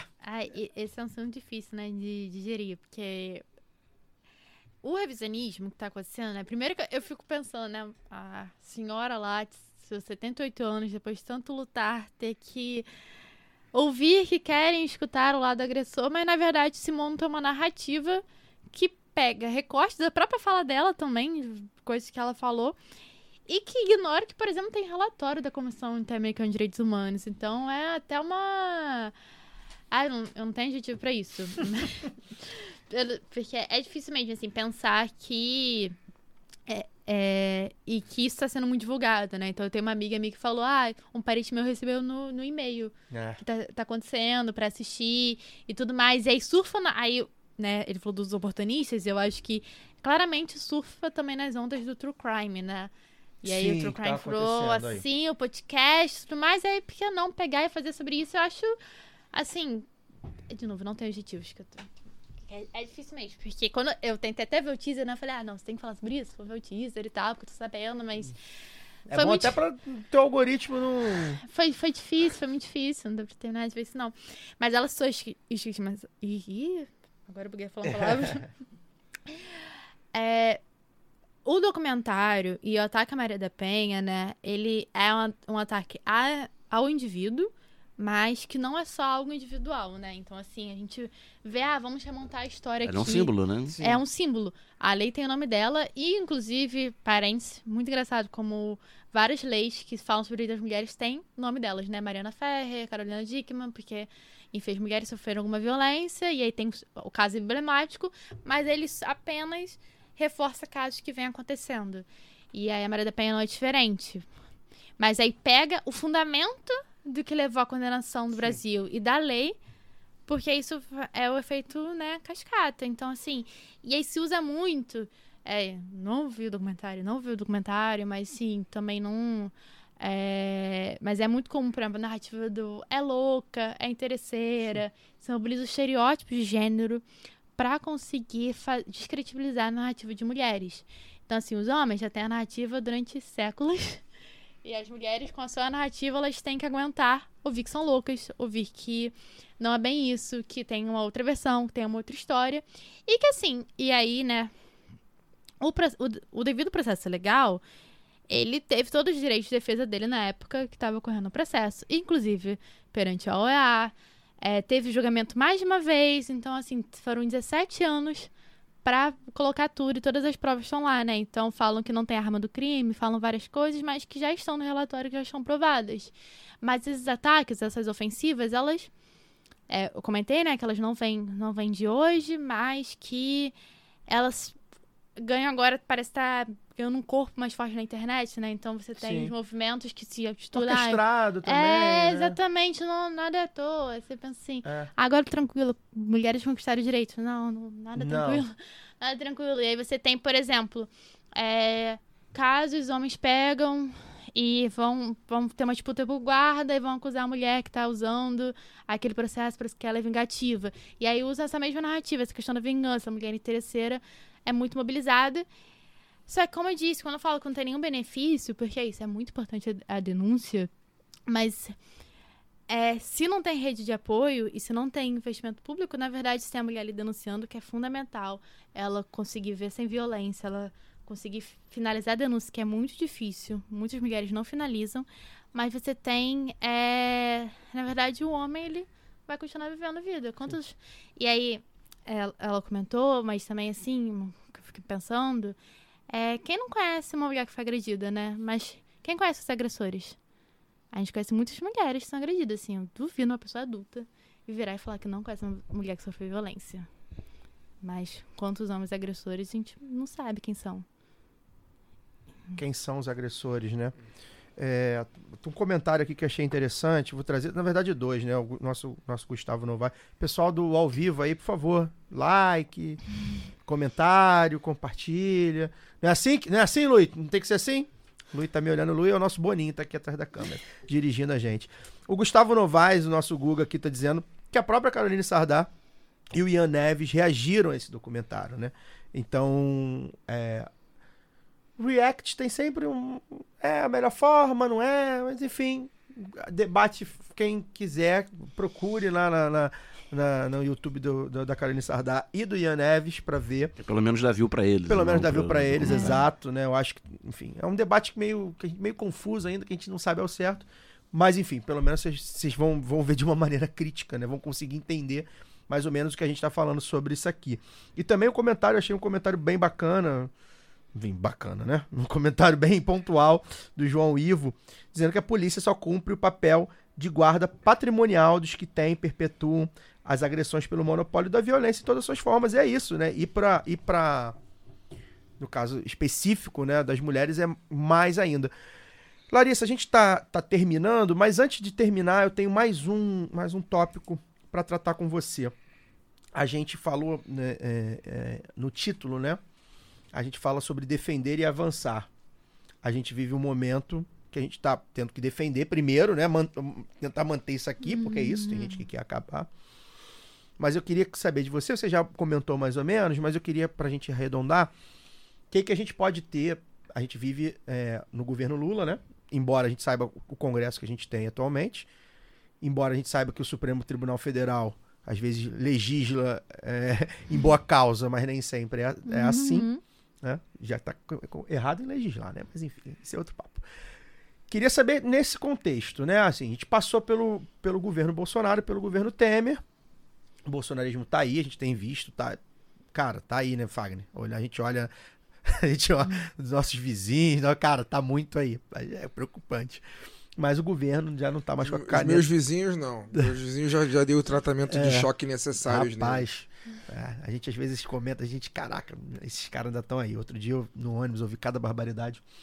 Mas aí a gente mu- muda um pouco o eixo do debate, porque passa a ter, a gente passa a ter é, um ministério muito forte, né? É, a gente passa a ter o próprio governo defendendo essas pautas de alguma forma. A gente sabe que há as limitações por causa do Congresso, e aí a, a negociação de andar certas pautas é complicada, né? A gente sabe como é a nossa democracia liberal. Mas queria saber o que, que a gente pode fazer e quais são, qual é o horizonte que a gente tem de avanço. né? A gente sabe que é, a lei não se esgota em si, ela tem que estar sempre melhorando.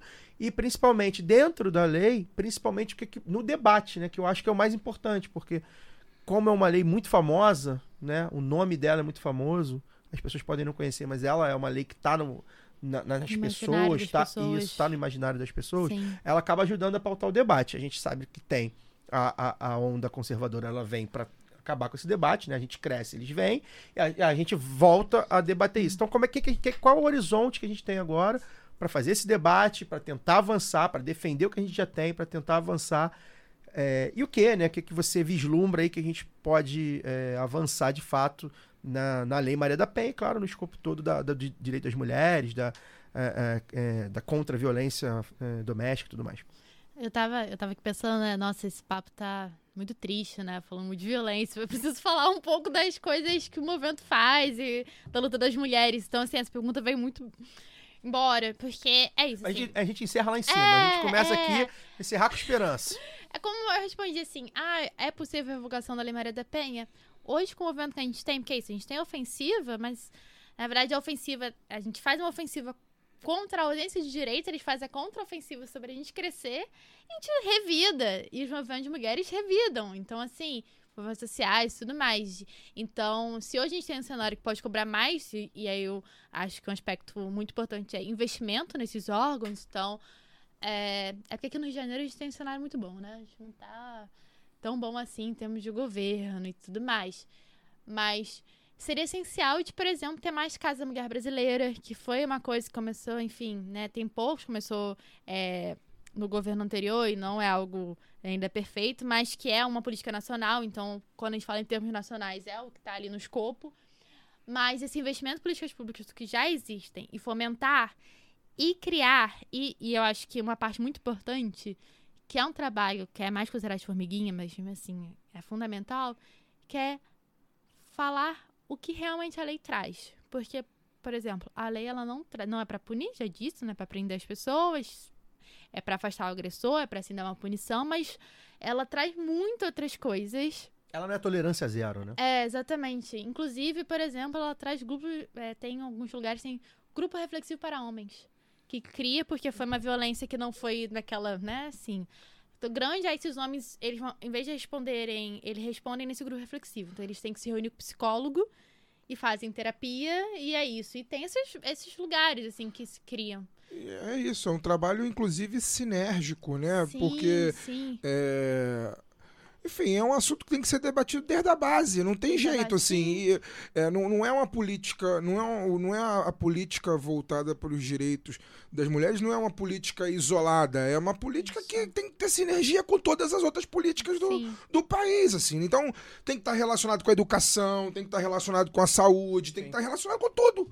Com absolutamente tudo. Então, é a criança na escola, a criança pequena, tem que aprender, enfim, tem que ouvir, tem que dialogar, tem que conversar sobre isso, né? É, no, no- caso da saúde, né? Os hospitais têm que estar preparados para receberem as Isso. mulheres, e, enfim, é, não, não é política isolada. Como a Larissa disse, as mulheres são metade da população. Exatamente, Então, exatamente. a política para a mulher passa pelas políticas para a A população. gente costuma falar de minorias, né? É. A minoria de 50%, um pouco mais de 50%, É, diga, Ou o diga termo que, que, que eu aprendi a usar, né? A maioria Minorizada. minorizada, né? Porque é isso, né? Não, mas é isso, assim, é pensar na- no nível de política social de investimento e, e quando a gente fala de educação, nossa, tem muita experiência. Eu, eu particularmente, tenho uma experiência, né, de um projeto lá de onde eu fiz graduação, né, que foi na UF Macaé, e a gente ia nas escolas de ensino fundamental 2, e a gente falava sobre a Lei Maria da Penha. E aí surgia vários questionamentos, tipo, cadê, cadê a Lei João da Penha É. e tal, e a gente explicava. E os adolescentes super entendiam no final, e no final relatavam violências também, né? Isso é, é algo muito importante falar, a violência contra a mulher. É, é- ela é algo. A Lei Maria da Penha, ela não é só sobre relações amorosas, relações heteronormativas, ela abrange relações é, homoafetivas, mas também ela fala sobre isso, violência, o tio, o primo, o, todo mundo tá ali na convivência doméstica, isso é uma coisa muito importante, as pessoas desconhecem. E aí, mas ela é pautada numa violência de gênero. Ela tem, ela tem um aspecto de gênero muito marcado.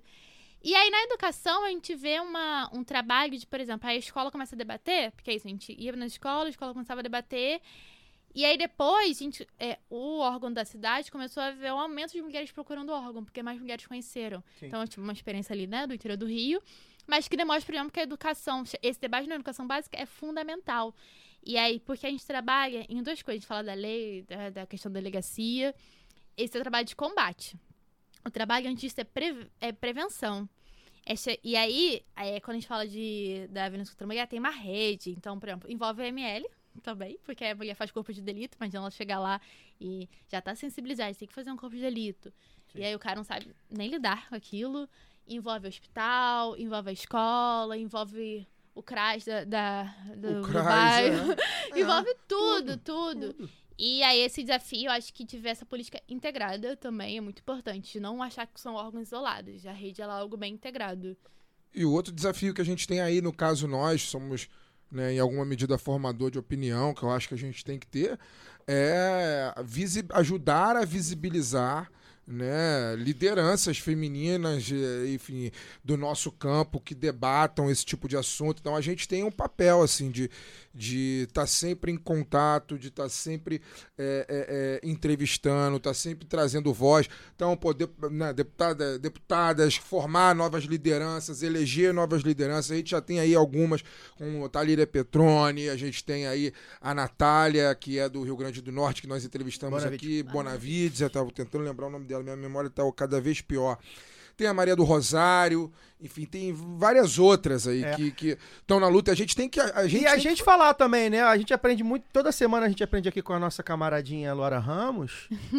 e é com a Évila também, que tá, tá me olhando ali. A gente aprende muito com as nossas, co- eh, nossas colaboradoras, né, do lado B. A gente também tem que falar, né? A gente, enquanto Sim. homem, a gente tem que falar sobre esse assunto de alguma forma com, com os outros homens, ouvir as mulheres e conversar com elas sobre isso também, né, Luara? Porque, é, para não ficar também, ficar só, ah, ah, uma mulher falando, a gente aqui, né? tá bom. Sim. Obrigado, Larissa, valeu, tchau. Então, é, a É gente vai ter que usa, pegar. geralmente, né, Caio? Oi? É, os, os- os- muitas cam- muitos companheiros até usam dessa coisa do, da distorção da ideia de lugar de fala para achar que isso é papo de mulher. E, na verdade, como a Larissa traz, é, nós estamos falando de metade da população, é, na verdade, parte de um todo. É um problema que é de todo mundo, porque ele afeta todo mundo, né? Um, um homem agressor, ele também tem a sua vida é, distorcida pela agressão. A gente, claro, não dá para poder equiparar, né? Quem, quem sofre a violência sofre a violência, né? É, é- é direto, mas é uma violência que ela acaba com a sociedade por inteiro com e com a agressão em certa medida também. E eu me incomoda muito que às vezes até dentro é, de, de entre amigos e companheiras e companheiros eu vejo falando assim quando a gente vê casos terríveis, porque os casos de violência doméstica geralmente são muito cruéis, são muito é, covardes mesmo. As pessoas falam assim, ah, simplesmente, né, como a Larissa lembrou aqui de, de é, ah, tomara que apodreça na prisão, ou então falar, ah, um cara desse é, é, tem que morrer. E, gente, isso é o discurso do bandido bom e bandido morto. Isso não nos interessa, porque isso, na verdade, vai ferir a sociedade que a gente quer construir e de acreditar que é possível recuperar essas pessoas, porque elas, em alguma medida, é, é, essa violência aconteceu até chegar à agressão, a gente precisa entender de onde ela vem. Quando a gente vê esse revisionismo que nós citamos aqui, né, de grupos ma masculinistas, é porque eles reivindicam um lugar que foi prometido de, da, do direito de oprimir outras pessoas, do direito de oprimir mulheres, do direito de, oprimir negros e negros, do direito de oprimir crianças entendeu? Então isso vem de algum lugar e de um discurso principalmente liberal. Por isso que interessa ao, ao liberalismo. Eu falo que essa coisa de um revisionismo é o supra-sumo do, do, do, liberalismo naquela, nessa ideia de liberdade de expressão, de que ó, nós temos que ouvir os dois lados, mas nós vamos ouvir o lado de quem cometeu uma perversidade dessa. Essa pessoa merece estar à frente das câmeras contando a sua história de uma forma muitas vezes romanceada até, sabe, que esconde é, o que eles sempre tentaram esconder, que é justamente esse apego liberal a um direito, como se fosse um direito é, divino, de oprimir outras pessoas, de explorar outras pessoas. Então é disso que nós estamos falando. E isso todo mundo precisa se engajar, porque é uma coisa que nos violenta a todos, sabe? Nos violenta como sociedade, inclusive a sociedade que nós estamos tentando construir. Por isso que eles são contra a gente debater gênero nas escolas, por isso que são contra a gente falar de direitos para todas as pessoas. Então, é, né, de ampliação de direitos. Por isso que hoje uma das grandes, é, das grandes trincheiras da, do, do movimento feminista é no movimento transfeminista, né? Por isso que eles atacam tanto mulheres trans para dizer que, olha só, são elas. É, é, sempre essa coisa de excluir alguém. Então, coloco aquilo ali no limite para dizer, não, são menos mulheres, então merecem menos direitos. A gente tem a quem atacar, a gente, eles estão tomando o lugar. É sempre uma coisa da exclusão. E nós temos que dizer que não, que é uma, é uma sociedade que precisa cada vez mais incluir. E eu acho muito interessante, Larissa, que é, também aqui na sua apresentação, né, o Caio te apresentou como uma é, pesquisadora do, do, direito à cidade sob o olhar de gênero. A gente, no movimento feminista, né, trata muito disso, assim, que uma cidade segura para as mulheres é uma cidade segura para todo mundo. Porque é, é um, um, elo extremamente fragilizado, não vou dizer frágil, mas fragilizado, porque há um processo né, que, que nos torna vulneráveis a isso, é, da sociedade. E aí nós estamos falando também, principalmente, né, de, de, de, mulheres que geralmente são trabalhadoras, são trabalhadoras invisibilizadas, estamos falando aqui do trabalho doméstico, mas estamos falando também do trabalho das mulheres negras, que geralmente é também o trabalho doméstico, estamos falando de dupla, tripla jornada de trabalho. É, então, quando a gente cria novas formas de trazer visibilidade para essas mulheres, nós estamos criando uma sociedade mais segura para todos e todas. Né? Se a gente quer falar de, como eles dizem, que ah, protejam nossas crianças, a gente tem que falar de proteger é, sobre o olhar de gênero. Então, o debate de gênero ele precisa estar presente em todos os espaços, a começar ali das escolas, a começar de uma formação, mas também precisa, e eu acho muito interessante, eu ia até perguntar também sobre a coisa dos grupos reflexivos, né? não é simplesmente prender ou então afastar o agressor, esse agressor precisa ser tratado em alguma medida, porque senão ele vai repetir esse ciclo da violência que a Larissa falou tantas vezes. Então, são muitos, é, são muitas é muita coisa que a gente precisa abarcar nessa, nesse debate e a gente não vai conseguir isso sem os companheiros. Sabe? Isso não pode virar um papo de, mulher. Isso tem que ser um papo de todos nós, sabe? De uma, de uma sociedade inteira. Senão a gente não vai conseguir romper com esse ciclo de violência. É isso, é um debate que tem muitas camadas. A gente não está falando só sobre a Lei Maria da Penha, né, Larissa? Sim. Não, esse comentário foi perfeito, assim. Eu tava aqui pensando, resumiu tudo que eu queria falar. É. Foi resumido agora. Agora, agora a nossa camisa isso, 10. Pronto. A nossa. É... Nossa, nossa Paulinho. Até caiu a bichinha. Mas eu faço, mas eu faço gol. É. é. ele também, ele também. Que maldade. Larissa, muito obrigado. Acho que a gente conseguiu fazer um debate de alto nível, é, esclarecendo alguns pontos que tinha aqui para esclarecer. Tentando. É, é, óbvio que não se esgota aqui, né? Não acabou aqui, né? A gente, enfim, vai voltar a falar de outras coisas de, dentro do aspecto da, da violência doméstica, dos direitos das mulheres. Está sempre aqui tentando. É, instigar o debate. Acho que o papel do lado B é instigar o debate. A gente não consegue esgotar o assunto. Então, então procurem outros canais, procurem. É, inclusive, eu vou pedir para você deixar, de repente, alguma dica de conteúdo, uhum. seus inscritos, onde é que a gente é, consegue achar é, os seus conteúdos, enfim, é, pesquisadoras e, e, pessoas que estão né, refletindo junto contigo. Queria que você falasse, então, muito obrigado. É, é, de recomendação, eu tenho uma recomendação que era Verônica citei, esse livro Potência Feminista, ou o Desejo de Transformar Tudo, porque é um livro. É, é um pouco isso, né? Ele é pauleira, porque ela traz várias coisas que assim, a gente pensa, meu Deus. Mas ao mesmo tempo ela mostra muita mobilização das mulheres, se debate várias coisas. E, é e a Verônica Gaga é uma autora que está escrevendo, as jovem. Então, assim, é muito interessante a Argentina. E aí, assim, uma recomendação que é um livro que eu tô curtindo muito e também pensa um pouco sobre esse debate, é, o debate de gênero é debate de todo mundo, é o debate de classe trabalhadora também. Então, essa é a recomendação.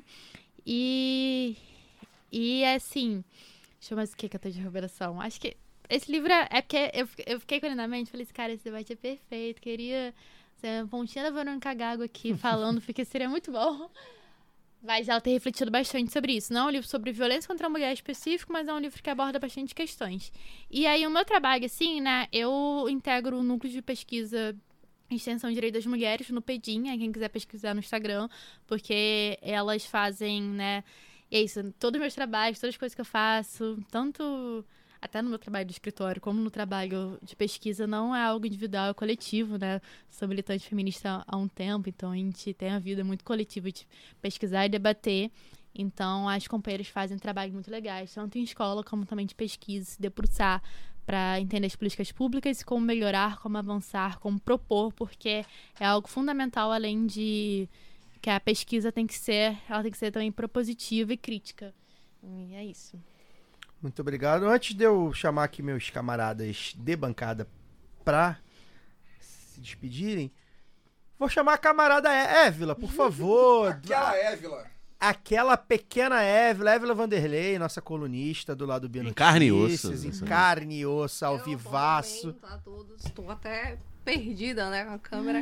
Então, vim da Paraíba direto pra tirar onda e ver Caio chorar por causa do Flamengo, né? Ah, Porque- mas deu, deu azar. Essa semana deu azar, É, tinha que chegar de azar, semana deu azar. passada. Semana É. passada. Mas aí é, fui é, agraciada com essa Caio não chora mais por causa da semana, mas a gente ainda ri do que aconteceu, É, tipo né? isso. A gente ainda ri. Eu- isso eu é mais importante. Parece que se for pra ver jogo final no Maracanã vai ser de outro time. Prefiro que seja assim também, inclusive. Mas enfim, um debate maravilhoso. Eu sei que é sempre muito duro falar sobre isso, mas é fundamental.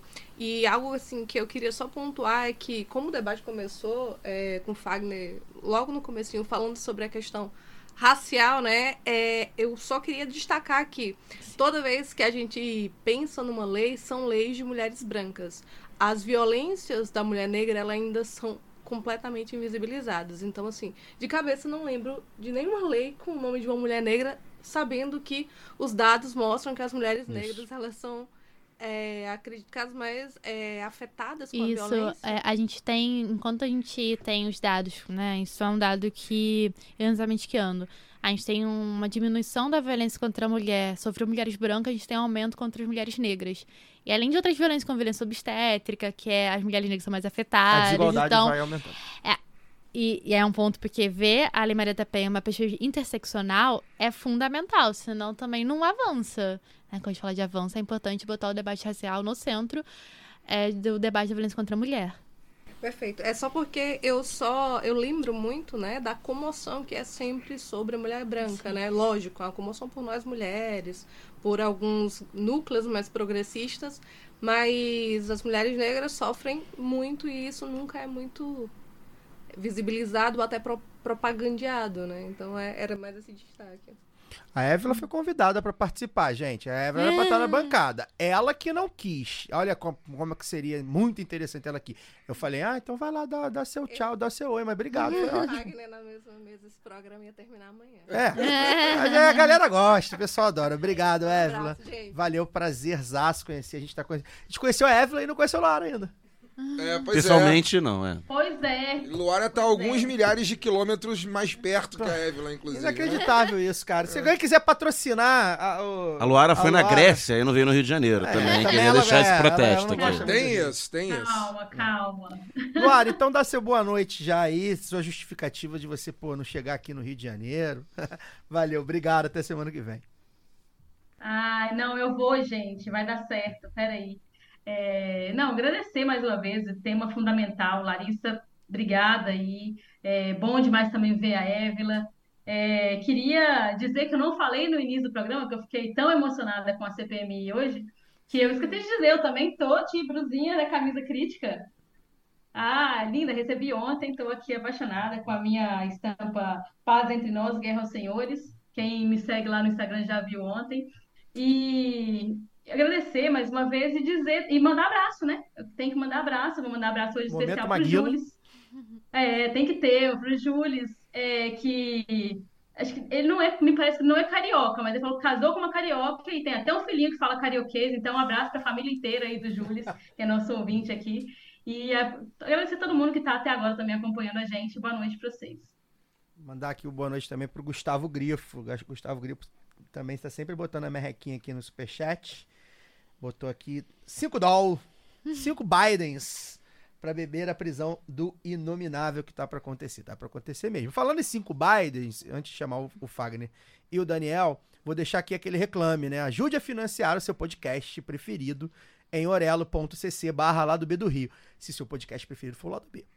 Por 10 ou 20 reais por mês, via Pix ou cartão de crédito, você nos ajuda a manter conteúdos atuais e ainda consegue consumir conteúdos exclusivos. Essa semana falei sobre o racismo que, que os times, que os torcedores, principalmente argentinos, né, andam fazendo aqui na, nas canchas brasileiras e, e- e lá também, né? Tentei mostrar para as pessoas que estão fora desse debate através de um fio do Nico Cabreira, né, um estudioso argentino que está aqui no, no Brasil, é, sobre esse debate, né, como esse debate racial na Argentina, principalmente, é, é, tá tão atrasado, né, em comparação até com a gente mesmo, né. Enfim, mas também não quis entrar na Olimpíada do, do, do racismo, não. Ah, quem é mais racista, quem é menos. Aí, quem ajuda o lado B pela Aurelo pode ouvir o zap lado B número 4. Você tem uma merreca que quer nos ajudar, repito, vai lá, orelo.cc barra lado B do Rio e seja apoiador ou apoiadora. E se você tá meio quebrado, você pode baixar o app da Aurelo e ouvir gratuitamente o lado B e outros podcasts que quiser e ainda remunera a gente. Testa a Aurelo aí, eu só uso Aurelo. Ou você tá quebrado também, já deixa o like aí, assina, assina o assina o canal. É sempre bom pra gente também tentar ganhar. A gente sabe que é difícil, né? O YouTube não é o nosso nossa especialidade, a gente se enrola um pouco aqui no ao vivo, no vídeo e Caiu tal. o microfone. Nunca caiu o microfone É. em dois anos quase que a gente, A gente tá se enrola, esquece. estúdio. Hoje ah, caiu Pede o o like, que tem, pô, pede o like, ah, mas não pede o like. Ah, entrou dinheiro. E aí, como é que, como é que resgata dinheiro e tal? A gente se enrola, mas a gente tá tentando melhorar. Então a gente conta com vocês também pra espalhar nossa palavra no YouTube. Daniel, boa noite. Boa noite, né? Já falamos bastante, então até, até semana que vem. É isso. Lembrar também que esqueci, o lado B aceita doações avulsas via Pix, tá? Lado B do Rio, arroba yahoo.com. Por A gente só não aceita mais cheque predatado porque é 2023, né? É, Senão- cheque não dá. Fagner Torres, boa noite. Bom, boa noite. É, não tenho a menor dúvida de que o desgraçado provavelmente vai ser preso amanhã, porque toda vez que o lado B tem um programa bom para poder sair na sexta-feira, alguma coisa acontece para poder tirar a, nossa, a atenção da nossa audiência. Então é muito provável que o Mas inominável. por mim, tudo bem.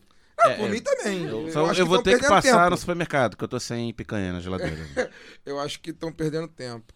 Mas é isso, cara. Eu acho é, a- agradecer a Larissa pelo programa. Enfim, acho, acho que a gente conseguiu abordar aí dentro dessa uma hora e 28, algo, né, bastante coisa. E um- óbvio que é um tema que não esgota. Então a casa está sempre aberta para você e para a gente poder falar sobre isso.